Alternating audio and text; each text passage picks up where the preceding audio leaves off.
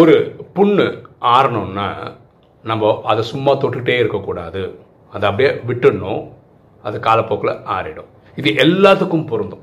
எண்ணத்தால் காயப்பட்டதுக்கும் சரி சொல்லால் காயப்பட்டதுக்கும் சரி. அதனால் நேற்று நடந்த காயப்பட்ட அனுபவங்களை நினைவு பண்ணி நினைவு பண்ணி நினைவு பண்ணி இருந்துக்கிட்டே இருந்தீங்கன்னா அதை தொட்டுக்கிட்டே இருந்து அந்த புண்ணை பெருசாக்குற மாதிரி. ஸோ அதை விட்டுடுவோம். சந்தோஷமாக இருப்போம். எண்ணம் போல் வாழ்வு.